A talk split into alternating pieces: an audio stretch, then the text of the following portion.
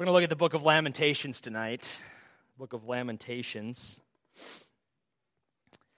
Lamentations is a short book, much shorter than the previous two we looked at from the books of Isaiah and Jeremiah. I think we can, I really think we can get the message of Lamentations pretty simply, pretty quickly tonight, and, and uh, look forward to digging into this book with you. We're going to read from chapter 3 verses 22 and 23. And I was just trying to going to ask you to tell me what my song was after the sermon, but as soon as I looked at our, my text, I remembered. So, um, Lamentations 3 22 and 23, most familiar words of the book of Lamentations, says this Because of the Lord's great love, we are not consumed, for his compassions never fail. They are new every morning. Great is your faithfulness. This is God's word. Let's pray, ask Him to bless us as we study it. Indeed, Lord, how firm a foundation is laid for our faith in your excellent word. We thank you for the opportunity we have to study it tonight. And Lord, how strange we are when all the world hovers around their television sets right now to see a ball fly through the air, that we should be here in your house. Thank you for meeting us here. Bless us in our time together. It's in Christ's name. Amen. You are strange, you know that. You won't regret it. You might in two hours, but you won't, you won't in eternity. Question for you What is, the, what is the believer's recourse when life falls apart? What is the believer's recourse when life falls apart? What is it we are to grab onto when, as the hymn says, all around our soul gives way? Well, the book of Lamentations provides us with the answer. The writer of Lamentations' world has fallen apart. He writes shortly after a time when the Babylonians have come and have hauled many of God's people away into exile. Some of them have been left behind, but the city of Jerusalem lies in ruins. The temple has been destroyed. It's a devastating time. And it's really hard for us to appreciate, appreciate how utterly devastating the fall of Jerusalem was for the people of Judah. In the first place, the historical event itself was horrific. We, we read in 1 Kings 25 that the siege on the city of Jerusalem lasted for two years. And then, when the Babylonians finally breached Jerusalem's walls, they raped her woman and killed many of her people. The event itself was terrible, it was horrific, it was accompanied by great suffering.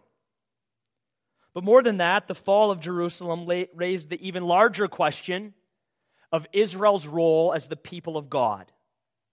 Because you see, at the heart of Israel's self understanding was the fact that their God, the God of heaven and earth, the God who created the universe, had chosen to dwell personally in their midst.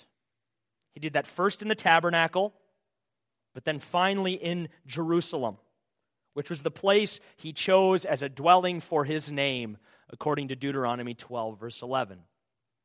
So the city of Jerusalem was unique and that the city was intimately bound up with the people's relationship with God.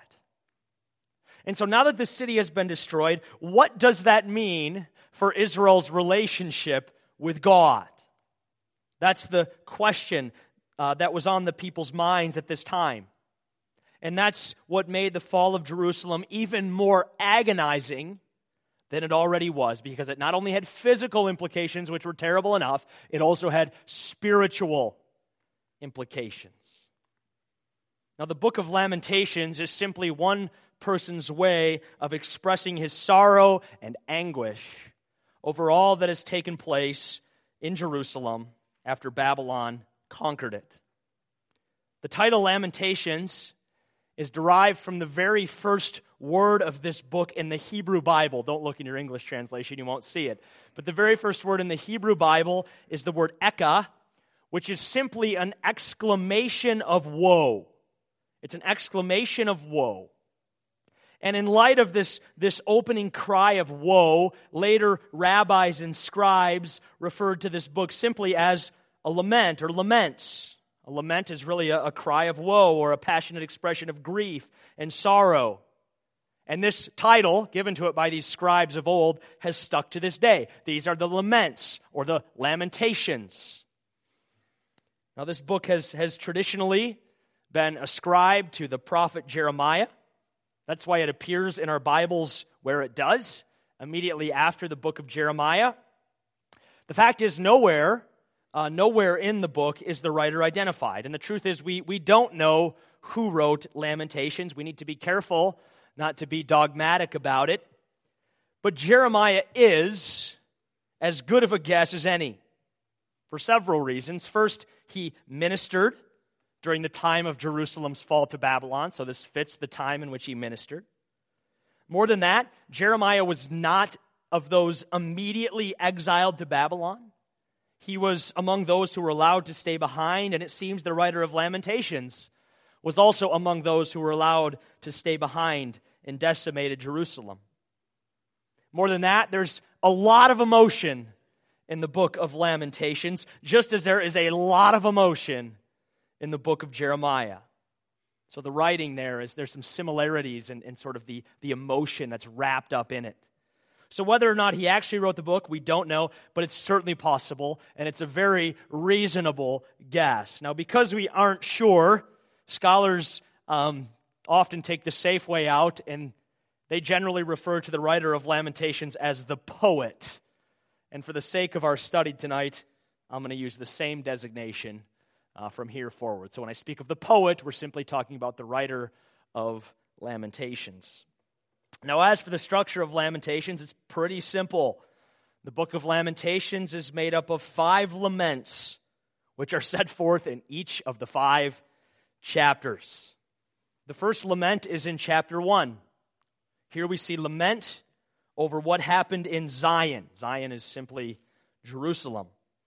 Ch- chapter 1, verse 1. See it right there. How deserted lies the city, once so full of people. How like a widow she is, who once was great among the nations. She who was queen among the provinces has now become a slave. Verse 19. Here and here it's as if Zion herself is speaking. I called to my allies, but they betrayed me. My priests and my elders perished in the city while they searched for food to keep themselves alive. So, chapter 1 is simply lament over what has taken place in Zion. The second lament then is chapter 2. And here the poet spells out the ultimate cause for Israel's destruction it's the Lord's anger. Just look at chapter 2, verses 1 through 3 how the Lord has covered the daughter of Zion with the cloud of his anger. He has hurled down the splendor of Israel from heaven to earth. He has not remembered his footstool in the day of his anger. Without pity, the Lord has swallowed up all the dwellings of Jacob. In his wrath, he has torn down the strongholds of the daughter of Judah. He has brought her kingdom and its princes down to the ground in dishonor. In fierce anger, he has cut off every horn in Israel. Right? The Lord has done this, the poet says. The third lament is in chapter 4. And here the poet makes the despair of Jerusalem really his own. And we also see him call down curses on those enemies who are responsible for Judah's suffering. We also see that text we read at the outset, which is really the only bright ray of hope in the whole book. And we'll come back to that in a minute. The fourth lament is in chapter 4. Here, the poet turns his attention to the horrible conditions in Jerusalem. Remember, he's, he's among those who've been left behind, if you will, and, and he sees Jerusalem destroyed, and, and he, he laments that here. Verses 4 and 5. Because of thirst, the infant's tongue sticks to the roof of its mouth. The children beg for bread, but no one gives it to them. Those who ate delicacies are destitute in the streets. Those nurtured in purple now lie in ash heaps. Those raised up in royal houses who've been clothed in purple, they're now, they're now lying in ash heaps. He's lamenting the current conditions of Jerusalem.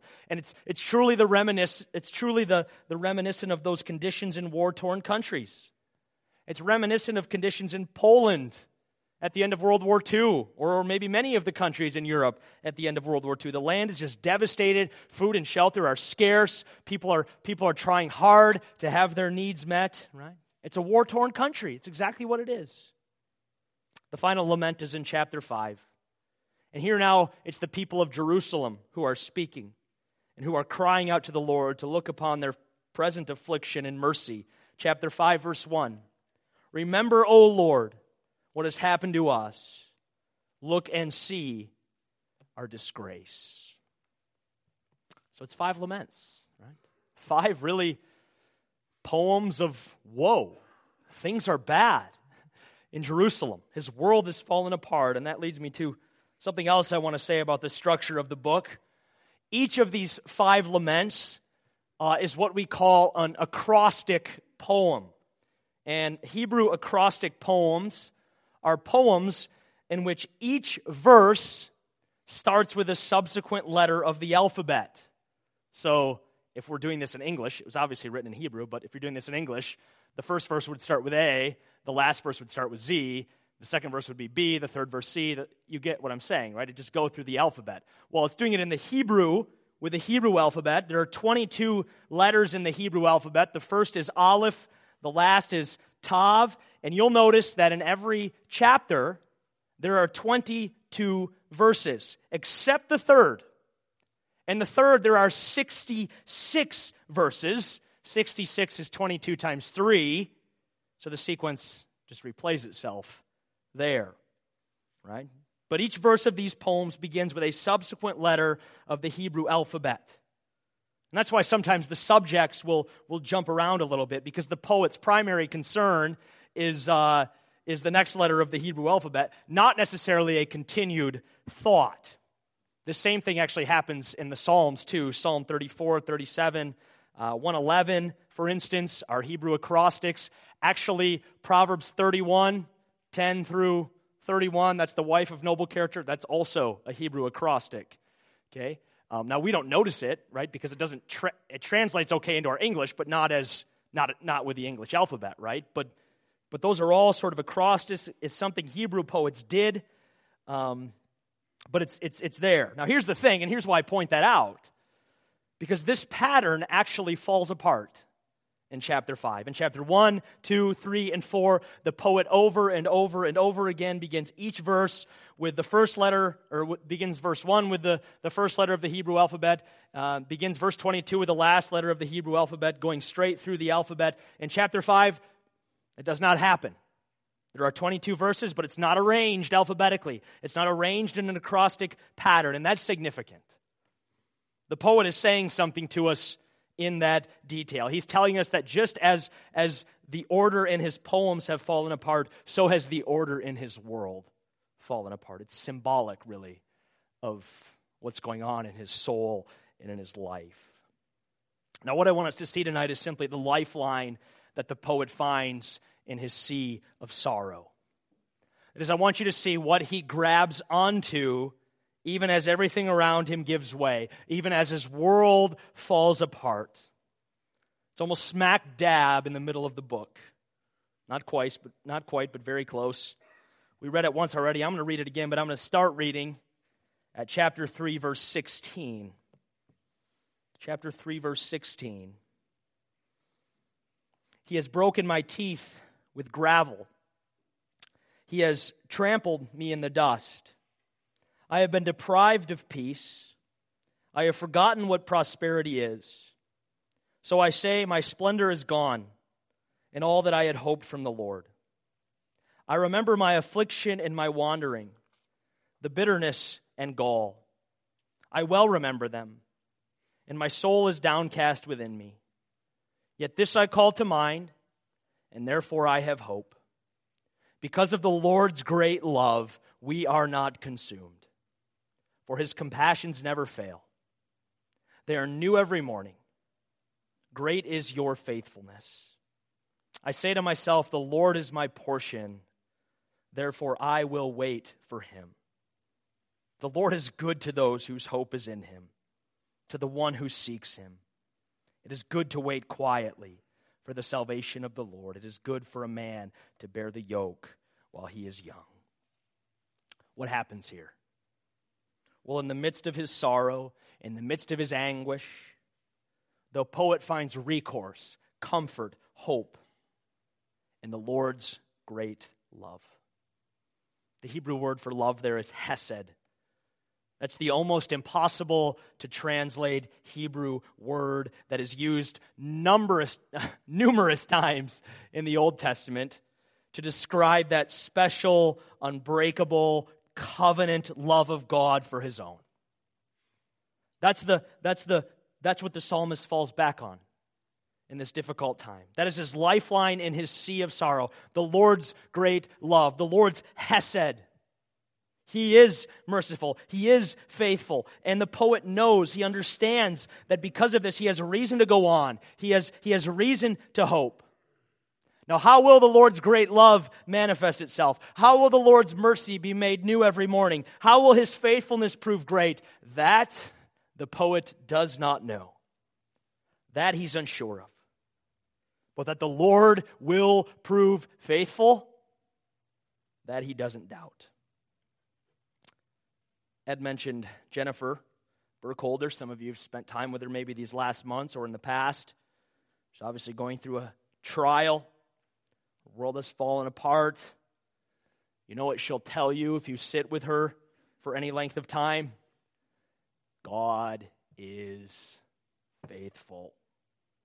God is faithful. I was with her a couple weeks ago before her surgery. God is faithful. That's the believer's recourse when life falls apart.